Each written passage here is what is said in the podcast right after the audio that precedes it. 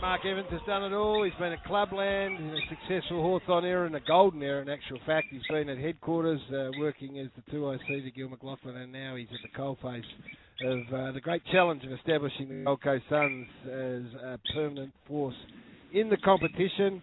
He's also uh, mine host to Matthew Rowell and Noah Anderson. I wonder if he's going to extend his backyard for another two or three clubs if, the, if that means a hub will get across the line. Mark Evans, welcome. Uh, hello, Gary. Yes, uh, good to chat. How many can you fit in your palatial residence, and it, will that be the clincher? Well, um, there's plenty of beds, but uh, the the backyard's not not big enough. Matt Matt Rowell sees every centre of that is he's throwing a ball at the stumps or, or doing things like that with Noah Anderson. So I'm not sure we get too many in the backyard. Hey, you made a really compelling case. I mean, it's hard to argue in terms of an environment better suited to get footy back underway than up there in Queensland. You've got relatively low COVID numbers. You've got the heat there, or the warmth, which they say is a great thing, and you've got great facilities. Are you certain you're going to get one of these hubs? No, not certain at all. In fact, the AFL's primary consideration has to be what can you do in each state or jurisdiction with the regulations.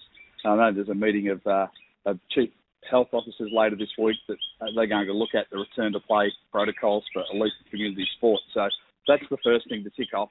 Uh, the second thing from an AFL perspective would be uh, do you have broadcast quality lighting at more than one venue so that you can uh, flip games from venue to venue and protect the turf as well. Uh, Queensland has some some advantage on that because across the winter months uh, the turf's a little bit better up here. So I think we've got some compelling things to for the AFL to consider, but primarily they have to work with governments and health authorities to make sure that those things are right. How many venues do you have?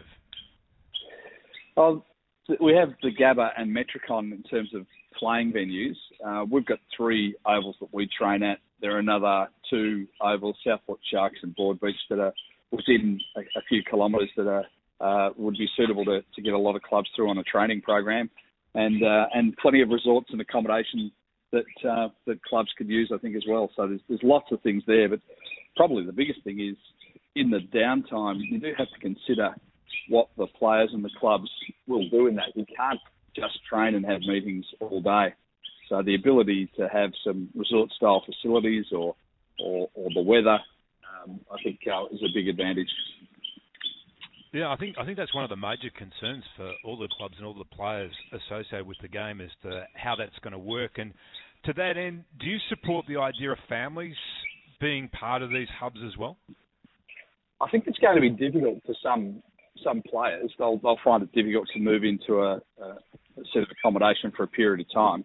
So you would have to consider that as an option. I'm not sure how many players would want to take it up, or they might want to take it up for a short period of time. But uh, um, certainly up here, you've got so many different types of accommodation: small units, apartments, hotel style, resort style, uh, self catering.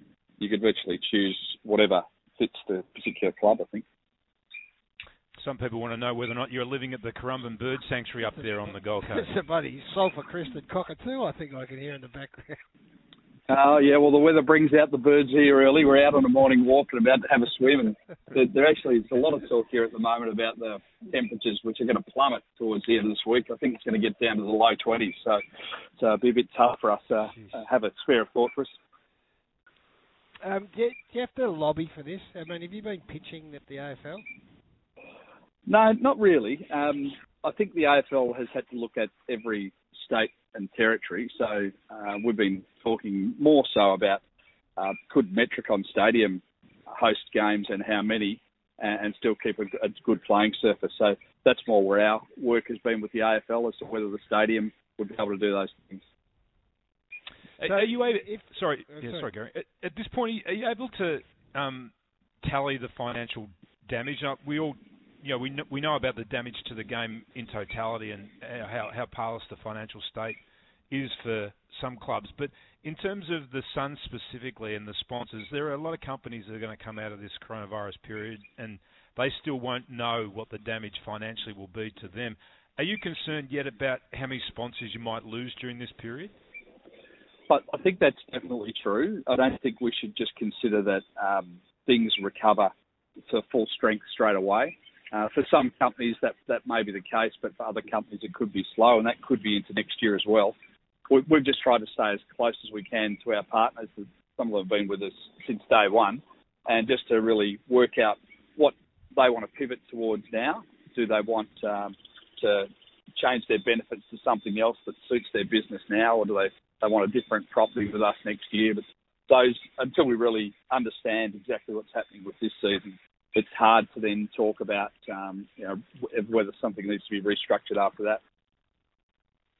Have you given any indication, or have you put in? I know Greg, Ev- uh, Greg Evans, Greg Swann has said by the end of this month he'd like to have his group back. I mean, have you put out a directive to your players when you'd like to have them back the, in the state? Not a directive, but a discussion with them. Particularly, we've got a lot of young players, so to make sure that their training program is right and they're going to be ready to go. It might be easier for older players to step back into the rigours of, AFL footy. We're, we're, a little bit worried about making sure that you get young players and they don't just start doing hamstrings and groins when they when they start kicking the footy again. But three quarters of our players stayed on the Gold Coast, and over the last week and and across this week, I think uh, half of the ones that travelled into state are coming back. So we're down to only having a handful outside of the state. And Evo, do you, do you support uh, the idea of obviously everything's on the table at the moment in terms of um, you know salary caps and footy soft footy caps, all that type of thing, and uh, playing lists. Are you of the view that the lists will be culled significantly? We have had some discussions with the AFL where they've said they're, they're modelling some reductions in list size. They're modelling uh, a different soft cap. They're modelling differences with state leagues and talent pathway programs. Um, but but we're yet to hear anything official, and I think the plans from the AFL is that somewhere across the next month or so that they'll get towards that. Their their next priority is making sure the 2020 season restarts uh, in a way that they can keep moving that forward to a grand final. And then I think we'll get some information about the following year from there.